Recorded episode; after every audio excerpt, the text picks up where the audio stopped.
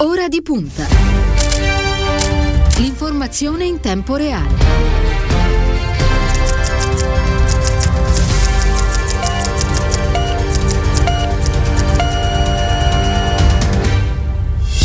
Giovedì 4 febbraio sono trascorsi 4 minuti dopo le 8. Una buona mattina e ben trovati all'ascolto da parte di Cristiano Bucchi. Un saluto alla squadra di Ora di Punta. Oggi Stefano Cagelli in redazione, Ilenia Daniello alla parte tecnica. Per quanto riguarda invece lo streaming, eh, Silvio Garbini. Un saluto naturalmente a tutti voi. Allora, le prime pagine di questo eh, giovedì, tutte dedicate a quello che ieri è stato eh, l'insediamento di eh, Mario Draghi, ostacoli a 5 Stelle, titolo titolo della Repubblica, il Premier incaricato chiede risposte all'altezza dell'emergenza, il Partito Democratico disponibile, Berlusconi apre, Meloni e Salvini litigano sull'astensione, questo scrive Repubblica, si spacca il Movimento 5 Stelle, eh, poi siamo sulla prima della stampa, fotografia a centropagina di Mario Draghi e il titolo è Draghi c'è, la maggioranza è un rebus. L'ex presidente della Banca Centrale Europea accetta l'incarico con riserva, via le consultazioni, caos a destra, la Lega tra tratta, Meloni pensa all'astensione. Siamo sulla prima di avvenire, Draghi cerca le stelle, decisivo per far nascere il nuovo governo l'appoggio del Movimento 5 Stelle, ma il movimento si spacca ed è incerto. Scontato il sì del Partito Democratico, centrodestra combattuto fra l'ok di Forza Italia, l'astensione di Fratelli d'Italia e le condizioni della Lega dopo l'incontro con Conte. Oggi cominciano le consultazioni con parti sociali e partiti, il nodo ministri tecnici oppure politici. Il Corriere della Sera, le mosse di Draghi, serve unità, appello ai partiti, oggi le consultazioni, sostegno di Partito Democratico, Movimento 5 Stelle nella caos, centrodestra diviso, vola la borsa e giù lo spread. Questo è stato il primo risultato dell'insediamento dell'ex governatore della Banca Centrale Europea. Il manifesto Manifesto, la tela del drago. L'ex presidente della BCE accetta con riserva l'incarico di formare il governo. La sua prima mossa fuori dalla prassi è un lungo incontro con il presidente del Consiglio uscente Conte, ma non ha ancora una maggioranza. Salvini pensa all'astensione, i 5 Stelle vogliono un esecutivo politico, Partito Democratico e l'EU salvare l'alleanza. Infine, il sole 24 ore, la sfida di Draghi, mercati in festa. Così il quotidiano di Confindustria, il Premier incaricato battere la pandemia e rilanciare il paese, lo spread scivola fino a quota 102, la borsa chiude rialzo più 2,09%, Rebus maggioranza resta allo scoglio del Movimento 5 Stelle, la Lega apre ma con elezioni anticipate. Allora, ripartiamo per l'appunto da qua, eh, in collegamento, lo ringraziamo, ci ha raggiunto nel frattempo il senatore Alessandro Alfieri, eh, Partito Democratico e membro della Commissione Affari Esteri, buongiorno e grazie per essere con noi. Buongiorno, bentrovati. Benvenuto a Radio Immagina Alfieri. Allora, intanto la prima cosa che le chiedo è un, uh, un giudizio di, di, questa, di, questa, crisi. Beh, dobbiamo fare presto e fare, fare bene. Eh, purtroppo sappiamo chi ha aperto la crisi, di quali, quali sono le responsabilità, ma adesso non è più il momento di discutere di quello, è il momento di trovarla una soluzione. E il Presidente Mattarella ha indicato una strada il Partito Democratico ancora una volta si carica sulle spalle la responsabilità di aiutare a trovare una, una soluzione. E, eh, bene Draghi, adesso vogliamo capire quali sono le sue idee, quali sono le sue proposte, noi andremo con, evidentemente con le nostre a partire dal recovery plan, a partire dalla campagna vaccinale, da come si esce dalla, dalla fase di, di, crisi. E vogliamo sapere anche che tipo di esecutivo sarà, perché pensiamo che sia giusto tenere una, un, profilo, un profilo politico anche l'esecutivo per caricarci di questa responsabilità, se ci chiede appunto di, di, di condividere un pezzo del lavoro che, che va fatto insieme, è giusto che mh, ci siano anche dei, dei volti eh, del, del, Partito Democratico, di quei partiti che accetteranno di condividere la, ehm, la, sfida. Questo è un punto fondamentale, come un punto fondamentale per noi partire da chi è stato leale, chi ha condiviso il, il percorso fino adesso a, a sostegno di Conte anche negli ultimi giorni. È importante la riunione che abbiamo avuto ieri con il Movimento 5 Stelle, con l'EU e speriamo di poter continuare a fare percorso insieme. Certo. Eh, senta eh, Alfieri, ieri il segretario del Partito Democratico Zengaretti, proprio qui dai microfoni di eh, Radio Immagina, commentando naturalmente questa fase, soprattutto questi ultimi giorni, ha detto c'è chi eh, ha usato il badile per costruire e chi il piccone per distruggere. Io volevo sapere se era, se era d'accordo con questo giudizio. Beh, mi sembra un'immagine, un'immagine chiara. E noi siamo quelli che l'abbiamo fatto per costruire con i nostri pregi, con i nostri eh, difetti, però è, l'obiettivo è sempre stato quello di dare una, una maggioranza solida e, e, di rilanciare il patto di legislatura.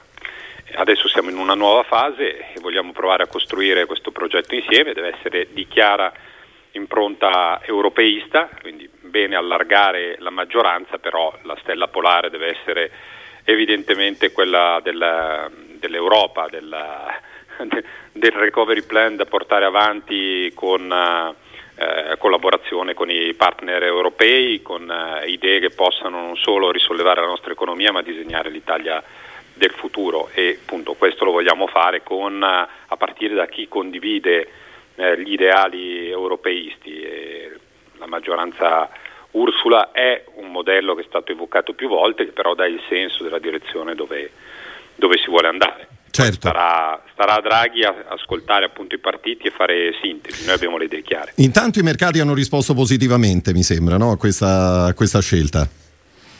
Sì, i mercati hanno risposto positivamente perché eh, Draghi è una figura di, di prestigio, è stato un punto di riferimento alla banca centrale non solo per l'Italia ma per tutti i paesi europei, stimato dalla comunità internazionale, dopodiché eh, come si sa non basta quello, non basta, non, bastano, non basta vedere come rispondono i mercati, ci interessa sapere anche qual è il programma, il progetto, eh, siamo certi che insomma, il suo europeismo non è in discussione, ma eh, è importante che tutto questo venga esplicitato ai, ai partiti, non solo al Partito Democratico, ma anche chi appunto ha fatto un tratto di strada insieme in quest'anno e mezzo. Certo. Allora, senatore Alfieri, la vorrei portare verso i suoi temi, ehm, visto che appunto lei è capogruppo in Commissione Affari Esteri. Eh, vogliamo parlare un attimo di Stati Uniti. Intanto mi dà un uh, suo giudizio sulla, sulla, nuova amministrazione, sul 46esimo presidente, su Joe Biden? Cioè, I primi passi sono incoraggianti. Eh, è, partito, è partito subito eh, come dicono gli inglesi, hit the ground running, cioè partendo subito a, a sprombattuto, eh, ha dato il segnale sul versante interno di voler riunificare il paese, quindi tenendo i toni bassi nonostante le preoccupazioni di, della, della, delle divisioni di, di, imposte da Trump.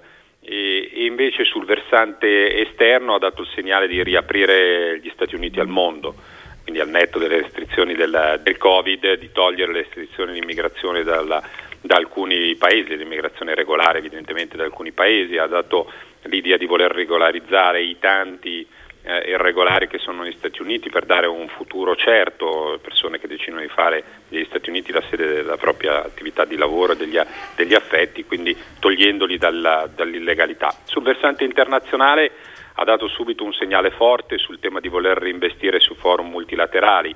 Eh, L'Europa di questo è, ne, ne, è grata, quindi rientro subito nell'accordo sul clima. La lotta ai cambiamenti climatici non si può fare senza un gigante economico e politico come gli Stati Uniti, il segnale di, di rientro nelle agenzie delle Nazioni Unite, nell'Organizzazione Mondiale della Sanità in un momento come questo e anche, io dico, il segnale positivo di un impegno rinnovato all'interno della Nato e anche sulla strategia sud con l'attenzione al Mediterraneo centrale, al tema della, della Libia. Avere accanto a noi gli Stati Uniti vuol dire poter essere più efficaci nell'affrontare il dossier libico che per noi è fondamentale in termini di stabilità e sicurezza non solo del Mediterraneo ma nella lotta al terrorismo, nella gestione dei flussi migratori. Quindi un, gli Stati Uniti che tornano a essere protagonisti della scena internazionale non solo in termini di rapporti bilaterali di forza, ma anche di costruzioni di alleanze e di tenuta insieme della comunità internazionale.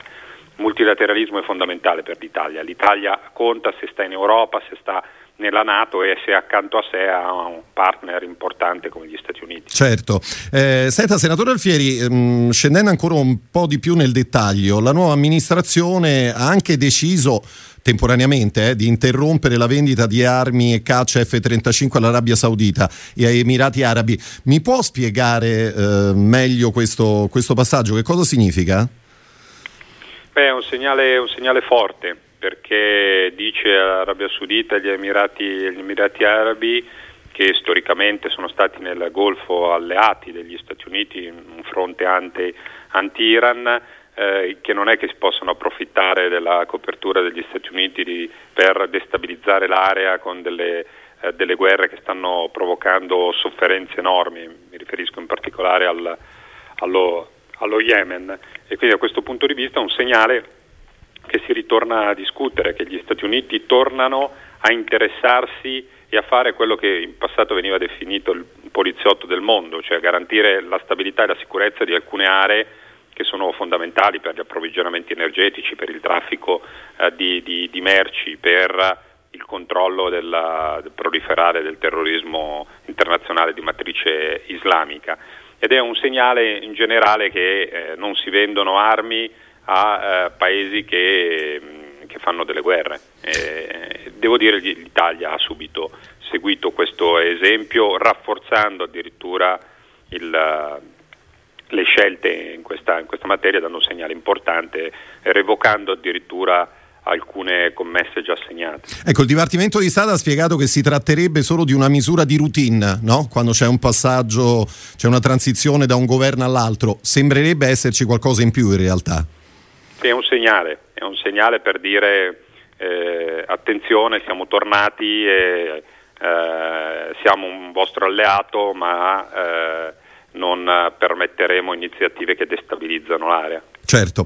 Eh, senatore Alfieri, senta, noi tra, tra, qualche minuto poi torneremo a parlare di Russia, torneremo a, parlare del caso Navalny. A lei vorrei chiedere una cosa, però, una sua impressione a proposito degli Stati Uniti, e cioè come, eh, come stanno cambiando, come cambieranno i, i rapporti intanto Stati Uniti e, e Russia con, con la presidenza democratica? Diciamo che saranno un po' meno morbidi. Eh, Trump aveva aperto una, una, stagione diversa con Putin, pensando addirittura che potesse diventare un partner privilegiato degli Stati Uniti. Eh, questo aveva provocato anche delle tensioni all'interno della, della Nato e degli alleati europei, soprattutto quelli orientali.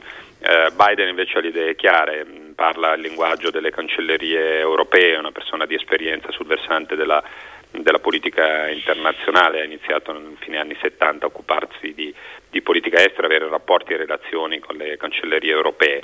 Quindi mh, sicuramente dovrà affrontare gli europei che nel frattempo dopo quattro anni di Trump hanno sviluppato giustamente un'idea di autonomia strategica europea, però ritornando a essere protagonista e chiedendo uh, di essere più assertivi nei confronti della, della Russia e, e nel ricucire i rapporti con la Turchia riportandoli a, a, una logica di collaborazione e cooperazione piena con i paesi europei nell'ambito dell'alleanza atlantica. Certo. Allora, eh, Presidente Alfieri, lasciamo da parte eh, la Russia, appunto torneremo a parlarne poi tra qualche minuto con Anna Zafiesova, eh, giornalista della Stampa, esperta fra l'altro di, di, Russia. Io la vorrei per un istante ehm, riportare a, all'Egitto, se è d'accordo. Intanto perché eh, il 25 gennaio del 2016 sono stati eh, da poco cinque, eh, cinque, anni, è stato rapito e ucciso Giulio Reggeni, sei anni, Giulio Reggeni. Poi c'è la vicenda naturalmente direttamente legata a Patrick eh, Zachi. Mm, insomma, si sta cercando di, di fare di questa, di questa, battaglia legittima, naturalmente, non una questione italiana, ma una questione europea. Eh, a questo punto, a che, a che punto siamo arrivati? Sì, noi vogliamo l'Europa alle, alle spalle per aumentare il, il peso del, dell'interlocuzione con le autorità egiziane perché la Procura di Roma ha fatto dei, dei passi avanti ma non, non, basta, serve più collaborazione da parte del, delle, appunto, delle, autorità, delle autorità egiziane. Non possiamo accettare che non ci sia la possibilità di, di, di, di, cercare la verità fino in fondo e di avere giustizia, eh, lo dobbiamo alla, alla, alla, alla famiglia Regeni, ma lo, ma lo dobbiamo al nostro paese e in generale eh, l'Europa tutta, perché noi crediamo in determinati valori, in determinati principi che sono scolpiti nella nostra carta e quindi è, una, è, un, è ormai una, una, sfida, una battaglia, una ricerca di verità che va oltre il giusto eh, riconoscimento e risposta alla, alla, famiglia per onorare anche la, la memoria di, di, di, Giulio, ma diventa una battaglia dell'intero Paese, dell'Europa per, eh, e dei suoi valori. Senatore Alfieri, allora noi per il momento ci fermiamo qua. Io la ringrazio naturalmente per essere stato con noi questa mattina, le auguro una, una buona giornata a presto. Grazie a voi, in bocca al lupo. Arrivederci e grazie. Allora, intanto ricordo che tra qualche minuto noi torneremo a parlare del caso Navalny con Anna Zaffiesova della stampa. Vi ricordo anche che oggi ospite del filo diretto di Radio Immagina sarà Gianni Cooperlo. A questo proposito, se avete delle domande, potete da subito utilizzare il nostro numero che è il 342 14 26 902, domande scritte eh, possibilmente, che poi noi eh, rivolgeremo per l'appunto al nostro nostro ospite. Sono le 8 e 20 minuti e il viaggio di ora di punta continua.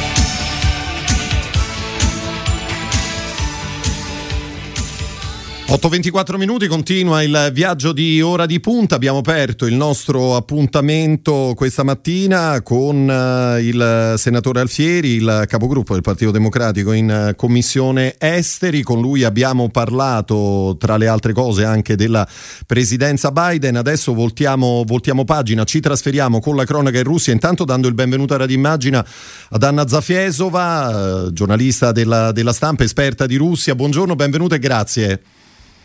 Buongiorno. Grazie per essere con noi. Allora, andiamo subito alla questione Alexei Navalny, il, probabilmente il più importante eh, oppositore del presidente russo eh, Putin, più volte arrestato in questi anni, è stato eh, condannato qualche giorno fa a Mosca per aver violato la libertà vigilata decisa a seguito di una precedente eh, condanna. Eh, ricordiamo anche che Navalny era tornato in Russia cinque mesi dopo essere stato avvelenato. Um, oggi qual è la situazione, Zafiesova, nel, nel paese?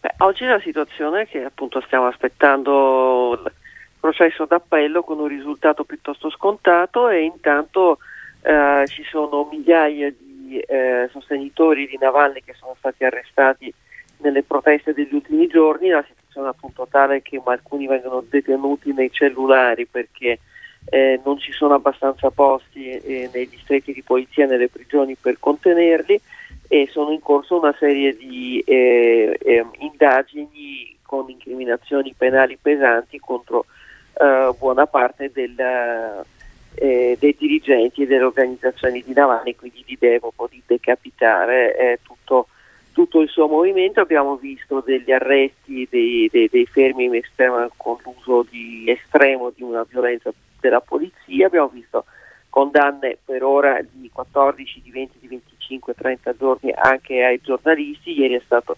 condannato eh, il uh, direttore del giornale online Media Zona, una testata d'opposizione, è stato condannato soltanto per un retweet, uno che non ha nemmeno partecipato ai cortei, ma ha ritweetato una, una, un tweet che, eh, che, che lo menzionava diciamo, anche in una forma molto ironica come battuta, ma che però menzionava anche la data della manifestazione, è stato, è stato incarcerato per 25 giorni, quindi la situazione è questa.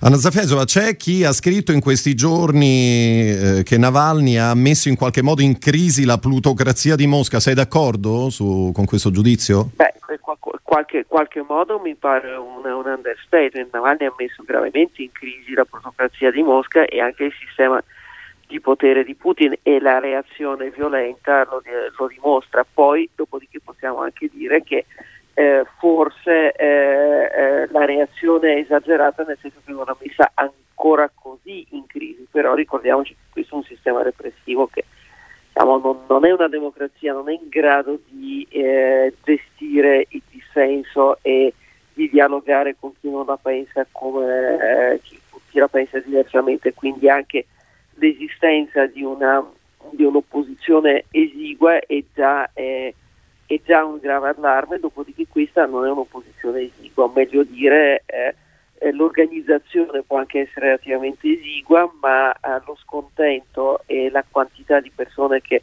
comunque la pensano come Navalny o gli simpatizzano, condividono le sue idee è enorme. Ricordo che il suo film denuncia sul palazzo segreto di Putin ha fatto più di 100 milioni di visualizzazioni su YouTube in, in due settimane. Ecco, ti volevo chiedere proprio... Sì, prego, scusami. No, dicevo quindi praticamente tutti i russi eh, adulti e collegati a internet l'hanno visto. Certo, no, perché l'ultimo atto appunto di Navalny prima di essere arrestato è stato proprio questa indagine sulla presunta residenza di Vladimir Putin sul Mar Nero, no? finanziata, finanziata da alcuni fedelissimi. Quindi dici che l'impatto comunque di, di quel video è stato fortissimo nel paese e non solo? Beh, non è stato fortissimo, è stato gigantesco, è, è, è, il video più visto in tutta la storia dello YouTube russo tranne i clip musicali.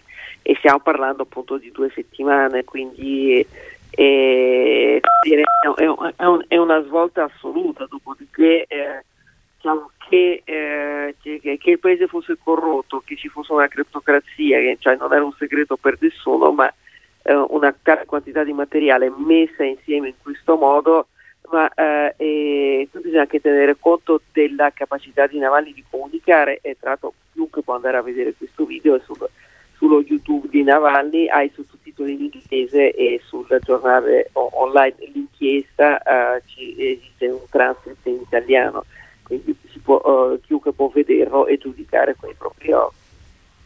Certo. Eh, Anna Zafiesova, ehm, il Cremlino teme eh, Navalny ehm, perché? Intanto perché non ha paura? Almeno questo ha, ha dimostrato, ha tentato di dimostrare in questi, in questi anni? Ma senz'altro questa è una componente estremamente importante perché eh, è appunto essendo un regime che si basa sull'intimidazione e, è, è una persona che mostra apertamente di non avere paura di ignorare eh, le minacce di addirittura di arrivare al punto di rischiare la vita perché è stato avvelenato e poi di rientrare in Russia. Ora di punta. Filo diretto.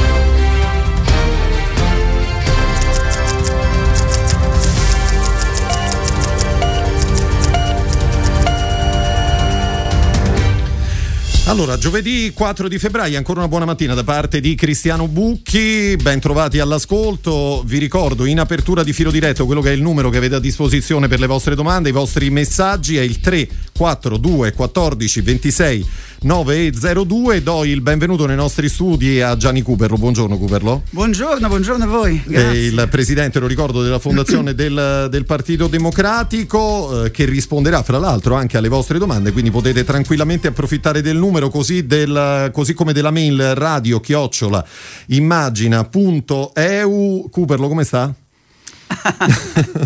eh, la prima domanda è semplice. Sì, la prima eh. domanda è facile, partiamo ah, da sì, qui per sì. rilassarci un po'. Sto abbastanza bene, come tutti, credo preoccupato dallo, dallo, scenario che abbiamo di fronte, da queste giornate tormentate, complicate, non sono ancora finite però insomma siamo impegnati come sempre a cercare di, di dare una mano nella direzione giusta, speriamo sia quella.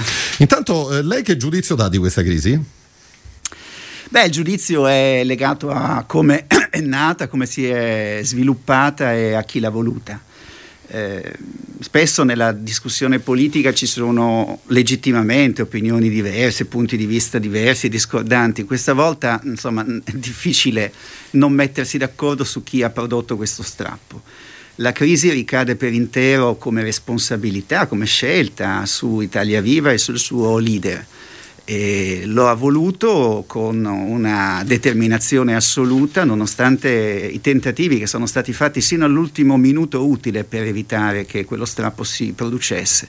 E ancora dopo che lo strappo si era prodotto credo fosse il 13 di gennaio con la conferenza stampa il ritiro delle due ministri del sottosegretario di Italia Viva dal governo c'è stato il tentativo estremo di ricostruire le ragioni di una maggioranza che aveva gestito gli ultimi 15-16 mesi nell'anno più drammatico della nostra storia, non solo quella recente.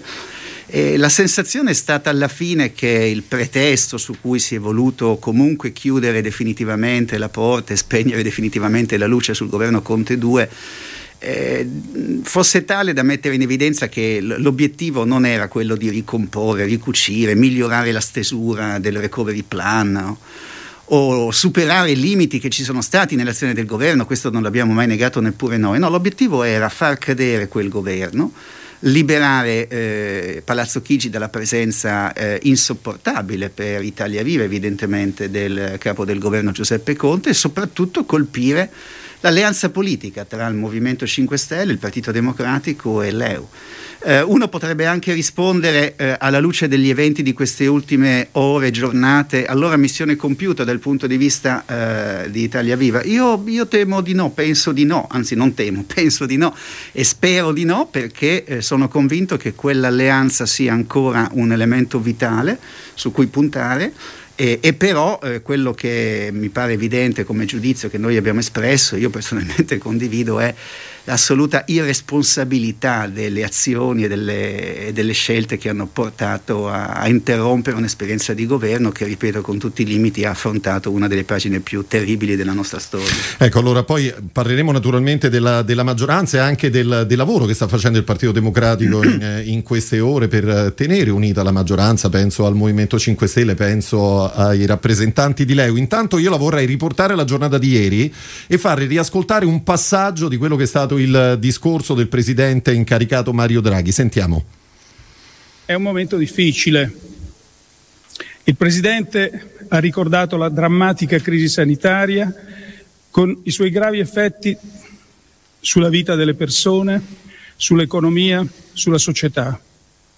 La consapevolezza dell'emergenza richiede risposte all'altezza della situazione ed è con questa speranza e con questo impegno che rispondo positivamente all'appello del Presidente della Repubblica.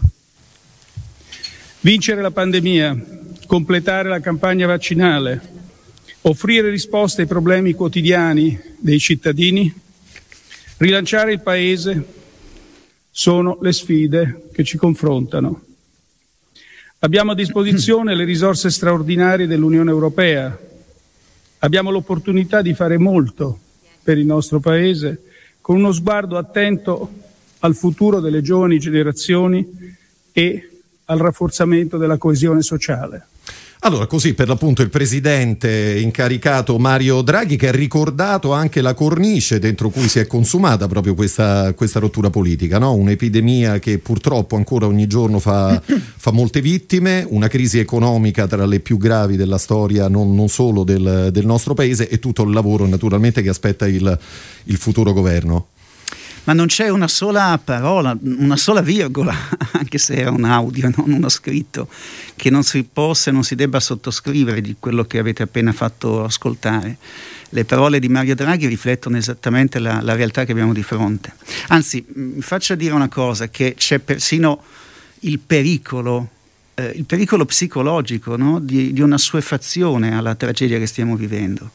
Eh, Ogni mattina il bollettino del giorno precedente registra centinaia di nuove vittime per il Covid-19. Non ho l'aggiornamento ad oggi del numero di vittime complessive che sono certamente superiori all'85.000, 86.000 nel nostro paese. Eppure eh, quella cifra, quel numero, è scomparso dalle prime pagine dei giornali, mm, temo anche dalle seconde, dalle terze e quarte pagine dei giornali. Eh, noi eh, abbiamo alle spalle un anno che ha segnato davvero uno spartiacque nella storia di questo paese, non solo perché ha inciso su, ripeto, l'affettività, la socialità, la possibilità per i nostri figli e nipoti di frequentare regolarmente la scuola, entrare in classe, assistere alle lezioni in presenza, spintonarsi fuori dall'istituto, vivere l'età che vivono i ragazzi di 14, 15 o 16 anni, ma per il lutto, il dolore, la sofferenza che la pandemia ha prodotto e continua a produrre, per lo sforzo titanico che la politica, le istituzioni a tanti livelli, il governo del paese, le amministrazioni locali, le regioni, i comuni hanno dovuto fronteggiare di fronte a questa eh, incredibile emergenza. E quindi le parole di, di Mario Draghi, che poi fanno giustamente riferimento anche alle ricadute economiche e sociali, hanno questa portata e noi sentiamo interamente il peso di questa responsabilità. Queste giornate sicuramente segneranno uno spartiacque nella vicenda politica del Paese, nel senso che ci sarà un prima, il governo Conte 2, e ci sarà un dopo eh, quando nascerà il governo eh, di Mario Draghi. Però eh, mi lasci dire una cosa mh, mm, per un istante sul prima, perché noi poi siamo tendenzialmente quelli che si concentrano sempre sul presente, un po' meno sul dopo e cancellano il prima come se fosse una pratica archiviata per sempre. No, in quel prima ci sono appunto le migliaia di vittime del Covid, in quel prima ci sono le settimane, le giornate tragiche, angoscianti di marzo quando i telegiornali della sera riferivano di, di, di, di, riflessioni angoscianti dei medici nei reparti di terapia intensiva su chi si poteva o si doveva prioritariamente salvare. Beh, noi abbiamo affrontato tutto questo, il governo Conte ha affrontato tutto questo. Lo ripeto, eh, ci sono stati limiti, ritardi, ci sono stati errori, ma, ma per l'amore del cielo sicuramente sì. Ma noi abbiamo sempre lavorato per tentare di affrontare quei limiti, quei ritardi, quegli errori e di colmarli. Il consuntivo dell'anno che abbiamo alle spalle è però che noi abbiamo attraverso i successivi provvedimenti del governo, gli scostamenti al bilancio preventivo dello Stato, noi abbiamo sussidiato in qualche modo, sostenuto in qualche modo il reddito di 14 milioni di lavoratori italiani. E non è è qualcosa che non ha nessun precedente né nella storia della Repubblica. E oggi siamo alle prese con una realtà de, de, de, dell'impatto economico di questa pandemia che eh, registra 440.000 posti di lavoro persi in un anno soltanto, prevalentemente nel settore dei servizi del turismo, dell'alberghiero, della ristorazione, dell'assistenza, della cura, vuol dire che le categorie più colpite sono state questa volta i giovani e le donne, a differenza di quanto accade nel 2008, quando la terribile crisi finanziaria di cui poi Mario Draghi divenne protagonista in positivo da presidente della BCE, aveva colpito nel nostro paese prevalentemente eh, due settori eh, importanti come l'edilizia e l'industria, ma quindi aveva colpito in prevalenza un segmento della popolazione che erano i lavoratori uomini, adulti. Questa volta l'impatto economico e sociale ci mette nella necessità di dare una risposta ai bisogni di una fascia larghissima di lavoratori del mondo della precarietà nelle sue diverse articolazioni, quindi emergenza sanitaria e pandemica, il piano dei vaccini, emergenza economica e sociale, emergenza produttiva, eh, secondo un recente dato pubblicato, un terzo delle imprese italiane è a rischio di sopravvivenza, un altro terzo ha la necessità di procedere ad una seria ristrutturazione del proprio eh, know-how. È, è chiaro che di fronte a questa situazione le parole che abbiamo appena ascoltato del Presidente del Consiglio incaricato eh, rappresentano in qualche misura eh, la fotografia, la rappresentazione plastica dell'agenda del governo che verrà. Noi siamo prontissimi a, a fare la nostra parte, a dare una mano, naturalmente eh, senza abbiurare, ecco questo è un termine un po' improprio, ma senza abbiurare nulla di quello che abbiamo alle spalle, perché eh, quello che abbiamo alle spalle è, è, stata anche la premessa che ci consente oggi, che consente all'Italia di guardare con una qualche fiducia e speranza al, al dopo. Allora, Cooperlo, stanno arrivando diversi messaggi al 342 14 26 902, quindi io eh, inizierei a coinvolgere anche i nostri ascoltatori e le nostre ascoltatrici. Eh, caro Gianni Cooperlo, oggi in un'intervista su Repubblica a Matteo Renzi ho letto una sua dichiarazione relativa al recovery plan. Il senatore di Rignano ritiene che lo stesso si possa scrivere in tre giorni. Questo secondo me dimostra ciò che a me è risultato chiaro da sempre, cioè l'estrema incompetenza del soggetto. Per fortuna con il governo Draghi penso che il suo potere ricattatorio sia ormai ridotto a zero. Cosa ne pensa? Ma quello che in qualche modo ho già accennato, adesso ho visto anch'io l'ampia intervista che Repubblica ha raccolto con il leader di Italia Viva, che rivendica puntualmente tutte le scelte che ha compiuto io penso esattamente all'opposto di quanto dice lui, che la scelta di quel movimento sia stata una scelta di totale irresponsabilità. E guardi, non mi interessa la battuta sul fatto che l'uomo più popolare del paese, Giuseppe Conte, è stato cacciato da Palazzo Chigi dell'uomo più impopolare, perché poi la popolarità, l'impopolarità nella, nella, dimensione che la politica ha assunto ormai da qualche tempo anche nel nostro paese, questa esasperata personalizzazione eh, sono elementi anche abbastanza volubili, non è, non è, dai sondaggi che possiamo far dipendere le nostre scelte. Io eh, continuo a pensare che la prosecuzione dell'esperienza di governo alla quale stavamo dando vita in una maggioranza a quattro gambe fosse quello che serviva in quel momento al, al Paese. La crisi si è aperta formalmente il 13 di gennaio no? con la conferenza stampa di Renzi e delle ministre dimissionarie, ma era almeno dall'inizio di dicembre che la minaccia sulle dimissioni della, della delegazione di, di Italia Viva eh, pendevano su, sul capo del governo di Palazzo Chigi. Eh, abbiamo perso due mesi. Eh, dire che di fronte a due mesi persi in tre giorni eh, Superman o chiunque possa riscrivere da capo il recovery plan a me sembra anche un atto, come dire, di scarso rispetto, un atteggiamento offensivo nei confronti persino della comunità politica, chiamiamola così, cioè del governo e della maggioranza di cui hai fatto parte, perché anche qui il racconto è stato abbastanza, eh, diciamo, fantasioso da parte di alcuni. Non è che eh, ci sia stato eh, qualcuno che nel segreto delle stanze di Palazzo Chigi o del Ministero dell'Economia eh, abbia vergato il recovery plan all'insaputa della maggioranza e del governo stesso. No, ci sono stati tavoli e tavoli che hanno discusso delle priorità, dell'agenda, dell'organizzazione.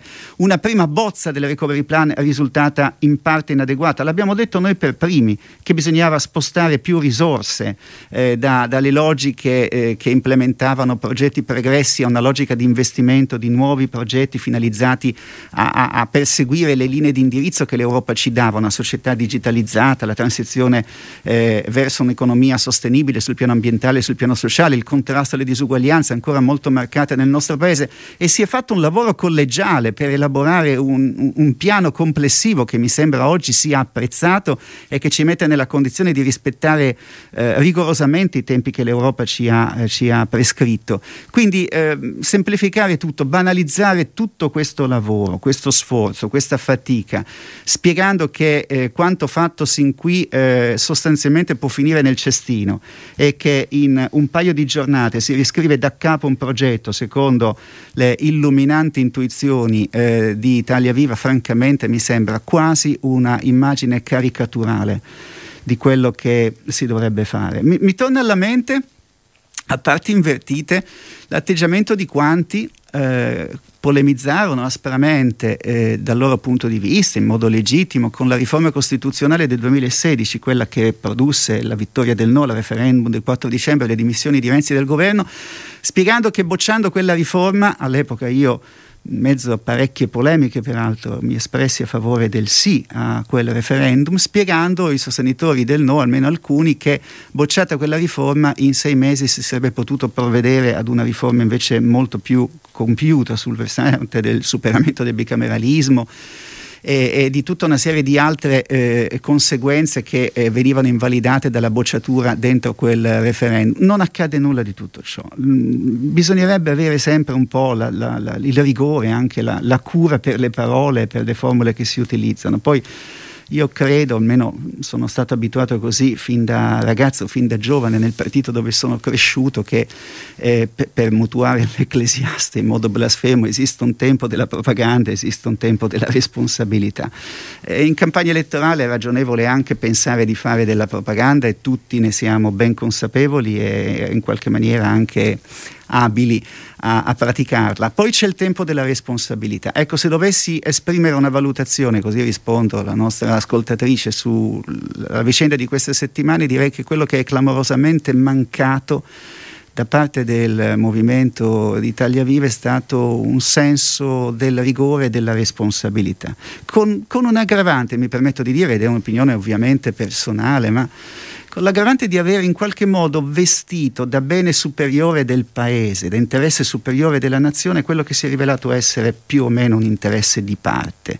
Non voglio dire di potere, ma certamente di parte. E, e questo atteggiamento, secondo me, non va nella direzione di rafforzare l'autorevolezza e la reputazione della, della politica, perché vede, ormai eh, io ho un'età eh, che mi consente anche qualche affondo nella memoria personale, non solo in quella storica o dei libri, ma ci sono stati momenti anche, anche più tragici della storia d'Italia nei quali forze politiche profondamente radicate nella storia di questo paese hanno eh, dovuto affrontare scelte che in qualche maniera confliggevano con eh, il loro interesse più immediato, anche con il loro l'insediamento sociale, ma eh, quelle, quelle, scelte erano motivate dentro una cornice, un contesto che appunto faceva della responsabilità vera il fulcro della tenuta del nostro sistema ordinamentale, della nostra democrazia. Questa volta, devo dire la verità, non, non ho visto nulla di tutto ciò. Ho visto una dialettica molto, molto impoverita, una schermaglia eh, dove gli argomenti di sostanza, quelli che citavamo un, un minuto fa, eh, la crisi pandemica, la crisi economica, la crisi occupazionale, divenivano un po' merce di scambio, argomento appunto di retorica, ma con altre finalità. Allora, stanno arrivando tante domande, eh, Cooperlo, eh, gliene giro due così al volo. Allora, intanto scrive un nostro ascoltatore, ottima la riunione del Partito Democratico con gli alleati di coalizione, forse mancavano i centristi, aggiunge. Il Partito Democratico dimostra di nuovo di essere responsabile e generoso. Se i 5 Stelle accettano è giusto provare a appoggiare un governo Draghi con una componente politica e condizionarlo a fare scelte che non caschino sulle spalle dei ceti popolari, perché poi questa è l'altra domanda che le volevo fare, cioè il lavoro che, che il partito sta sta facendo proprio su, eh, su quella che potremmo dire essere ormai l'ex coalizione di governo, però per tenere compatta la squadra a sostegno appunto del, del Presidente del Consiglio. Quanto è importante tutto questo? È molto importante, molto importante dal punto di vista politico e dal punto di vista dell'efficacia dell'azione del futuro governo. Eh, noi abbiamo eh, avuto la consapevolezza dal primo giorno, eh, era l'estate, la fine estate del 2019, no? la folle estate del papete, quando in una manciata di settimane, lo ricorda perfettamente lei, eh, noi abbiamo scelto di dar vita ad una maggioranza che sino a qualche settimana prima era assolutamente poco credibile, nessuno avrebbe scommesso un centesimo sulla possibilità di dar vita a un governo che coinvolgesse il Partito Democratico, allora nel PD c'era ancora Matteo Renzi, eh, il Partito Democratico, eh, l'EU insieme con il Movimento 5 Stelle, forze che si erano aspramente combattute, osteggiate nella legislatura precedente e anche nel primo scorcio di questa legislatura durante l'anno di vita del governo giallo-verde. Eppure l'abbiamo fatto. L'abbiamo fatto perché? Perché eravamo consapevoli che precipitare in quel momento il Paese alle elezioni anticipate avrebbe molto probabilmente consegnato il Paese ad una destra di impianto sovranista e nazionalista, rappresentando un pericolo, ma non per le opposizioni, per noi, un pericolo per la qualità della democrazia, per la collocazione internazionale dell'Italia e, e, l'abbiamo fatto però con la consapevolezza che dal primo giorno di vita di quel governo eh, per noi quello non è stato un, un duro pedaggio da pagare, è stato un investimento è un investimento politico e abbiamo costruito con le altre forze della maggioranza, che da tre sono rapidamente divenute quattro, perché lo voglio ricordare, anche qui la memoria a volte è labile, ma la scissione di Italia Viva si consuma il giorno stesso del giuramento dei sottosegretari del governo Conte 2, quindi diciamo un'operazione abbastanza bizzarra dal punto di vista della tempistica. In quel passaggio noi subiamo due scissioni, quella di Matteo Renzi di Italia Viva, quella di Carlo Calenda che dà vita a, a, ad Azione, il movimento di Azione.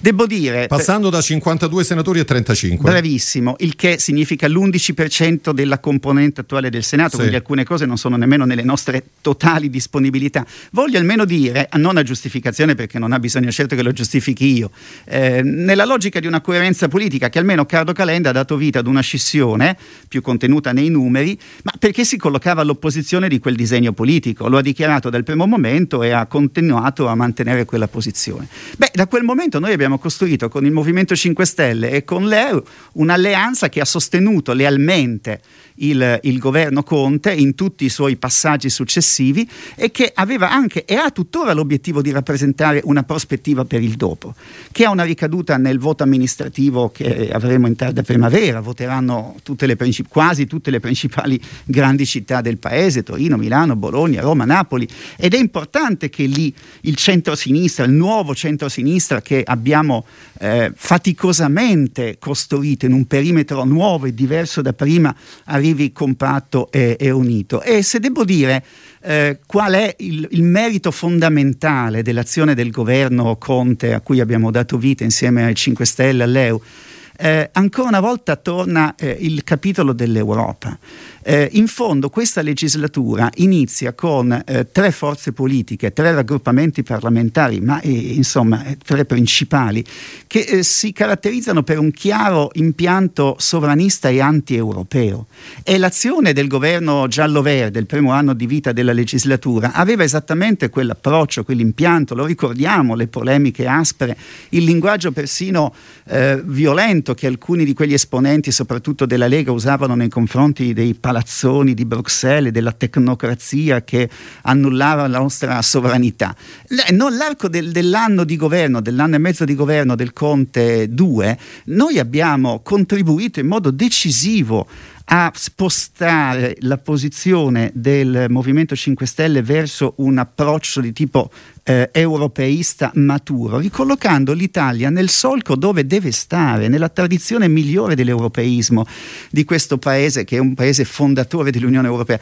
E questo eh, diciamo, questa operazione politica, questo traguardo politico ci ha consentito anche nella trattativa con Bruxelles di conseguire a favore del nostro paese quel volume eh, di risorse finanziarie, i famosi 209 miliardi del uh, Next Generation EU, che non ha eguali fondamentali nella storia, eh, non solo quella più, più recente.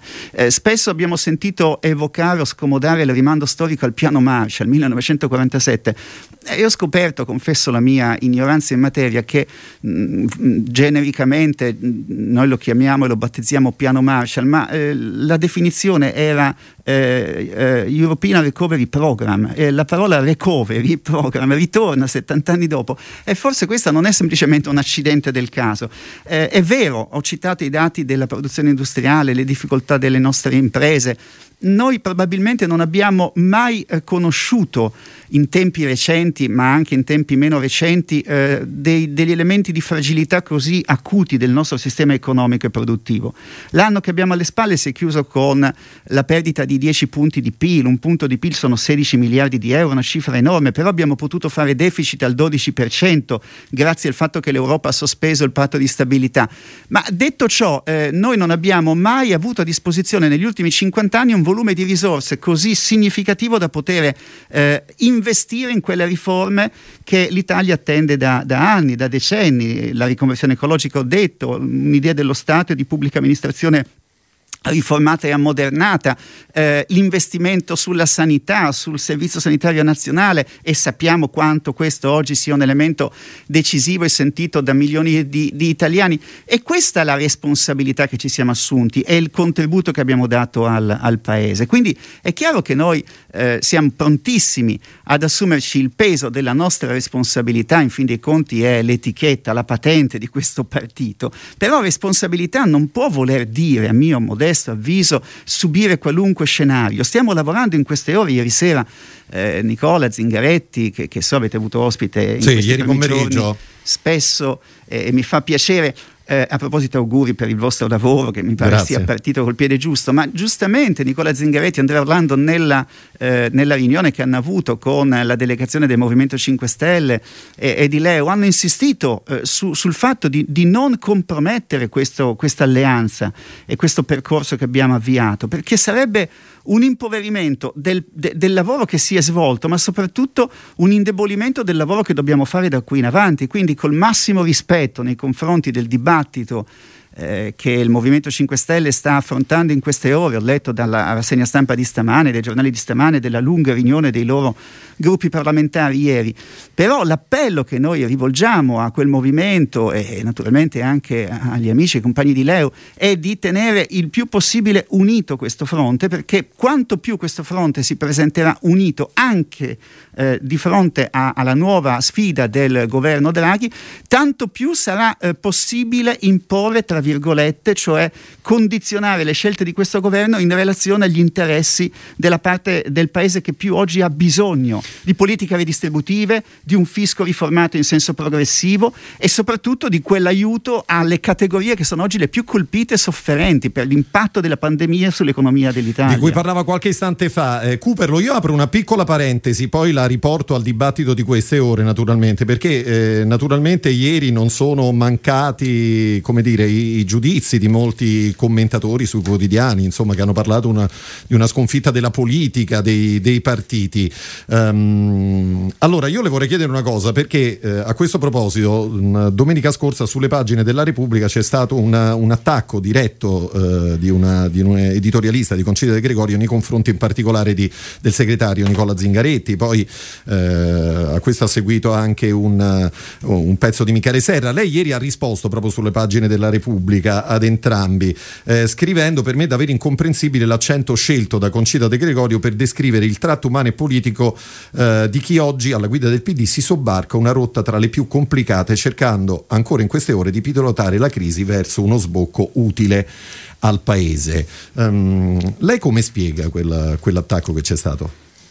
no, non, non, non, mi permetto di dare un, un'interpretazione de, del retropensiero. Eh, co, come lei, come tanti di noi, domenica mattina ho, ho letto l'articolo di, di, Concita De Gregorio, che è una bravissima giornalista, una firma autorevole di quel giornale, è stata direttrice dell'Unità, di una delle ultime esperienze che l'Unità ha potuto vivere in edicola. E, ehm, e sono sobbalzato, sono sobbalzato per, per il merito che in buona misura non, non condividevo, per il giudizio eh, fondamentalmente molto molto severo e per noi doloroso nei confronti di, di, Nicola e di un segretario che sta conducendo eh, la, la, vicenda di questi mesi con, con un atteggiamento di, di, estrema responsabilità e di estremo rigore nelle scelte, anche con una condivisione dei passaggi che abbiamo affrontato. Poi guardi, mi faccia dire una cosa, lei è un giornalista e quindi non voglio assolutamente polemizzare con la categoria, per l'amor del cielo, è sempre legittimo che chiunque esprima un'opinione, un giudizio sulle figure pubbliche, nel momento stesso in cui assumi una funzione pubblica ti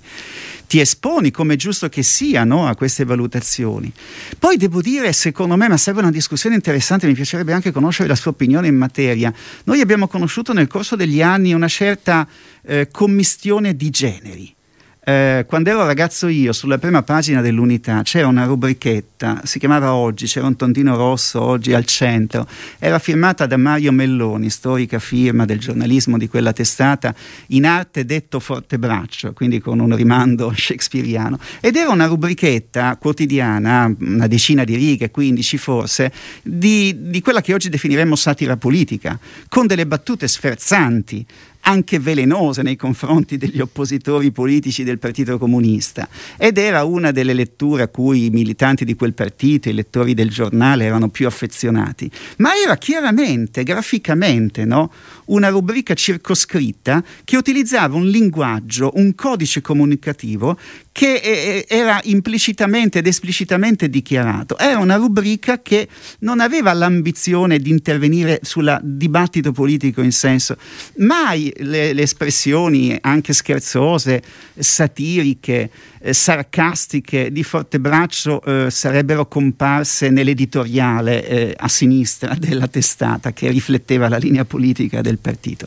Non rimpiango quel tempo nel senso della divisione rigorosa del, del lavoro, però ecco, descrivere il, il leader del principale partito del centro-sinistra in questo momento come una figura quasi impacciata ne, nella sua azione, eh, tutto sommato n- non mi è apparso un modo eh, convincente di raccontare la, la, la, la, vicenda politica. Dopodiché è del tutto legittimo ovviamente che quei giudizi siano stati espressi, per molti di noi sono stati giudizi sbagliati e anche dolorosi. Michele Serra, che è un'altra firma storica dell'Unità Prima e di Repubblica da tanti anni, è intervenuto allargando un po' lo, lo, l'orizzonte della riflessione sul linguaggio, sul vocabolario della sinistra. A quel punto mi è sembrato così giusto insomma eh, chiedere ospitalità al giornale e rivolgermi a queste due eh, firme autorevolissime, a questi due professionisti per tentare, a, accantonato il tema più personale diciamo de, del giudizio sul segretario Zingaretti, eh, per tentare di, di riflettere con loro sulle ragioni di quella che Michele ha definito una sconfitta culturale della sinistra, che tale effettivamente è, però eh, recuperando una formula di, di, Mario Tronti, saggio uomo eh, di una stagione storica passata ma che ancora ci aiuta a ragionare sul presente. Eh, Tronti qualche anno fa si chiedeva eh, si può essere sconfitti ma non vinti? ed è una domanda che mh, mm, ha un tratto di profondità perché sì, si può anche essere sconfitti e negli ultimi 20-25 anni, non negli ultimi sei mesi, la sinistra probabilmente è risultata sconfitta culturalmente perché i valori egemoni del tempo storico alle nostre spalle non sono stati i nostri valori. Pensiamo soltanto a quanta fatica abbiamo fatto a recuperare la, l'attualità del concetto e del termine dell'uguaglianza dentro una dinamica dove tutto sembrava riferito ormai alla meritocrazia, alla soggettività, all'individualismo. Si può essere sconfitti culturalmente, ma la sinistra non è vinta nei suoi valori di fondo, nelle sue ragioni storiche. E, e io ho provato a, a raccontare in quel breve articolo, lettera mandata ieri a Repubblica, perché in qualche modo noi eh, abbiamo subito questa sconfitta quando abbiamo eh, smesso di considerare il radicamento eh, sociale della sinistra come l'espressione non soltanto di un consenso elettorale, ma come l'espressione di un'identità Eh, ho fatto l'esempio degli operai, la classe operaia per la sinistra storica di questo paese non erano soltanto voti, voti nella, nella saccoccia, nello zaino, eh, era il riconoscimento in quella classe operaia di una coscienza e, e, di un'intelligenza sociale che era capace di guidare il paese verso approdi di emancipazione, di liberazione, di sviluppo, di crescita, di civismo che si allargavano anche ad altre categorie. È stato così con gli operai, è stato così con i giovani, con le donne, con i movimenti e questa forza eh, dava vita ad un soggetto. Il problema è quando la politica perde questo legame con il soggetto. Noi a lungo abbiamo avuto il soggetto a sinistra, ma non avevamo il governo. Successivamente abbiamo avuto il governo, ma abbiamo perduto il soggetto.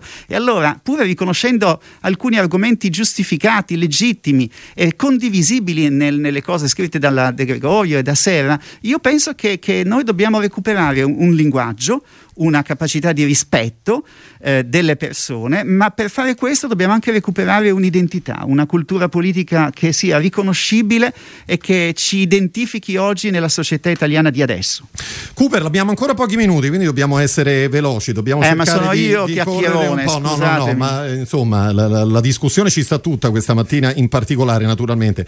Eh, senta, oggi i quotidiani si, si interrogano su, anche su quello che su, sul governo governo che sarà, se sarà un governo tecnico, se sarà un governo anche politico.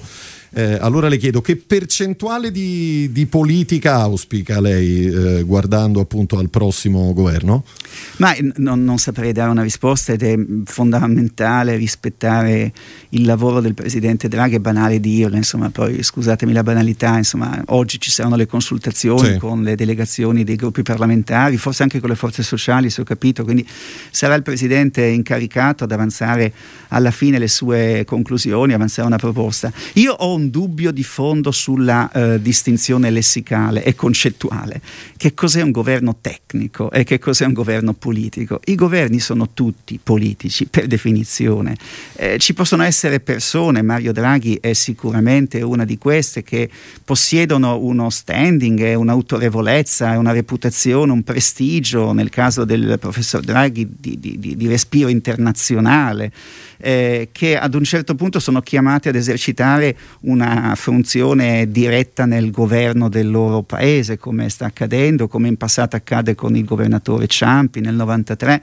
Eh, nel momento stesso in cui eh, compiono questo passo, varcano la soglia dello studio del Presidente della Repubblica e accettano, seppure con riserva, di assolvere quell'incarico, entrano di diritto diritto e di fatto nella dimensione e nella dinamica del confronto. Sembrava politico. emozionato persino Draghi l'altro giorno, eppure insomma è persona abituata a grandi, no, grandi, grandi eh no, palcoscenici. Lo so, non, non, lo conosco, grande stima, grande rispetto, poi sono tra quanti rimase folgorato dalla, dalla nettezza con la quale era alla fine di luglio del 2012 in una conferenza stampa a Londra pronunciò quelle due frasi in lingua inglese che sono rimaste scolpite e che diedero il là alla tenuta della moneta in una fase di potenziali manovre speculative, garantendo di fatto la salvezza finanziaria, in questo caso dell'Europa. Prima di lui c'era stato un altro signore che aveva garantito la salvezza militare dell'Europa, sempre da quelle lande. Ma, ehm, e quindi la, la, la, stima, l'ammirazione per la qualità dell'uomo, della persona è, è fuori discussione. Poi posso immaginare, ecco, no, non mi è mai capitato nulla del genere, che se vieni chiamato ad un passaggio come questo, sì, credo, posso supporre che, che, una componente di emozione possa riguardare chiunque. Possa starci anche quella. Cooper, allora, eh, ancora messaggi al 342 14 26 902. Il linguaggio e i concetti espressi da Cooperlo sono stati una boccata d'aria pulita fra i miasmi di parte della politica attuale. Grazie.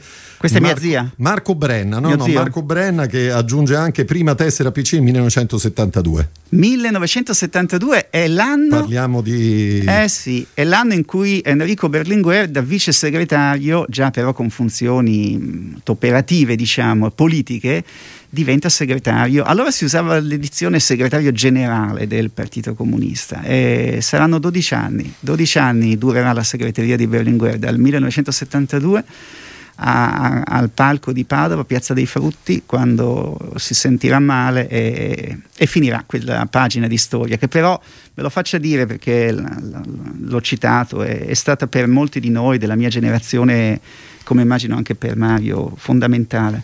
Molti di noi hanno scelto questa parte dove stiamo, dove siamo rimasti fin da ragazzi, non, eh, non quando c'era Berlinguer, ma perché c'era Berlinguer. E nella differenza, diciamo, che non è una sfumatura tra quel quando e quel perché, c'è un pezzo importante della nostra modestissima storia. La riporto al dibattito, visto che abbiamo ancora un paio di minuti a disposizione. Buongiorno Cooperlo, Cre- eh, chiedo se ci sarà una spaccatura futura dei 5 Stelle. Possiamo pensare di fare un'alleanza permanente con la parte buona del movimento? Grazie, eh, Giorgio. Giorgio, ma io sper- spererei di no. Poi noi siamo abilissimi a costruire eh, dinamiche e, e, prospettive complicate da, de, di scenari ancora di là da venire. No, io non, non mi sono mai augurato la, la, la, scissione del Movimento 5 Stelle e tantomeno me la voglio augurare adesso. Non vorrei che alla fine, a furia di ipotizzare scenari di questa natura, finissimo come nelle sceneggiature geniali di Willy il Coyote, no? costruire delle macchinazioni sofisticatissime trappole terribili nelle quali poi finiamo con l'essere prigionieri noi. Ma spero che non sarà così.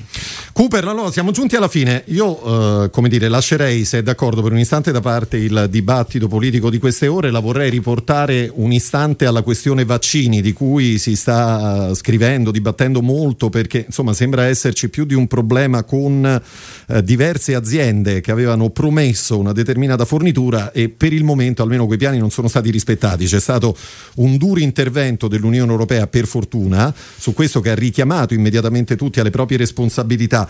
Insomma, l'impressione che però si ha guardando a questa partita eh, in particolare è che i tempi inevitabilmente si allungheranno, e cioè quella che doveva essere la campagna vaccinale in qualche modo eh, promessa, prospettata un paio di mesi fa, subirà degli inevitabili ritardi. La sua impressione qual è?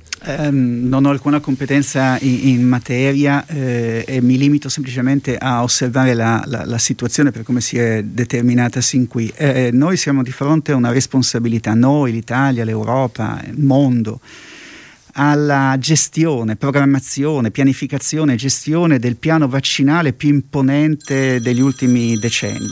Questo è il bello della diretta, eh, eh, quando squillano anche i, i cellulari. Eh, Vincenzo Visco, lo chiameremo subito dopo la subito nostra, dopo la nostra diretta. Chiedo scusa sì. perché ero convinto di aver messo la modalità aerea, invece ma il mio rapporto con le tecnologie sono rimasto a terra, non sono decollato. Quindi è il piano vaccinale più eh, diciamo imponente della storia, eh, non solo quella, quella recente. C'è un fatto positivo, eh, al di là delle parole molto dure, molto nette pronunciate dalla Presidente della Commissione Ursula Europea, von der Leyen, sì. von der Leyen eh, l'Europa ha compiuto un atto politico, ha eh, scelto di condividere tra i 27 Paesi membri la gestione dell'acquisto delle eh, eh, risorse necessarie sul piano vaccinale. Alcune delle grandi imprese farmaceutiche che si erano impegnate in via contrattuale a erogare questo volume di, di vaccini sono inadempienti rispetto all'impegno assunto. La radicalità, la durezza della risposta dell'Europa mi fa ben sperare sul fatto che non subiremo questo genere di ritardi, ma che affronteremo complessivamente in modo coordinato questa eh, urgenza, anche per una ragione, perché quello che non è tollerabile è di assistere dentro una dinamica già di per sé tragica, che è quella della pandemia a livello globale, al sorgere di nuove disuguaglianze. Questa volta non, non soltanto tra eh, ricchi e poveri, ma tra diversi paesi, tra diverse aree del mondo, perché questo si determinerebbe anche un impatto sulla dimensione geopolitica degli equilibri globali che eh, potrebbe condurre a dei rischi che vanno assolutamente evitati. Quindi mi auguro che le prossime settimane, fin dai prossimi giorni, ci sia la possibilità di, di colmare questo gap che si è determinato e di garantire prima di tutto, come è stato scelto di fare, alle categorie più esposte, quelle più più esposte al pericolo di contagio una vaccinazione e una messa in sicurezza. E, e, tutto questo deve condurre a pensare, a sperare, a lavorare perché nell'arco dei prossimi mesi anche l'Italia possa tornare ad una condizione di progressiva normalità, con una priorità, ecco finisco su questo, con una priorità. E la priorità, torno alla battuta iniziale della chiacchierata e vi ringrazio, è di vedere presto i nostri ragazzi con il trolley o lo zaino eh, rivarcare affollare le aule scolastiche della sì. scuola e quando squilla il campanello uscire festosi e vivere la loro adolescenza. Beh sì, significa che saremo arrivati insomma lontano. Uh, Cooperlo, grazie per essere stato con grazie noi questa voi, mattina. Grazie Io voi. volevo scusarmi anche con tutte e tutti coloro che hanno scritto uh, al nostro numero della diretta 342 14 26 902, ma leggere tutte le domande era veramente impossibile. Tenteremo di recuperare nei ah, prossimi giorni. Se voi me le eh? passate, io poi posso rispondere via mail. Va bene, perfetto. Qualcuno. Lo faremo. Ah, a proposito, ricordo anche la mail per contattare la redazione radio chiocciolaimmagina.eu. Noi siamo giunti al termine del nostro appuntamento. Io ringrazio Stefano Cagelli in redazione, Ilenia Daniello alla parte tecnica, allo streaming. Stamattina c'era uh, Silvio Garbini. Grazie ancora naturalmente a Gianni Cooper. Grazie Vi ricordo che Ora di Punta tornerà puntuale domani mattina alle 8 dopo il giornale radio. Questa sera invece l'appuntamento alle 18 è con Piazza Grande, Tiziana Ragni e i suoi ospiti da parte di Cristiano Bucchi. L'augurio di una buona mattina e a presto.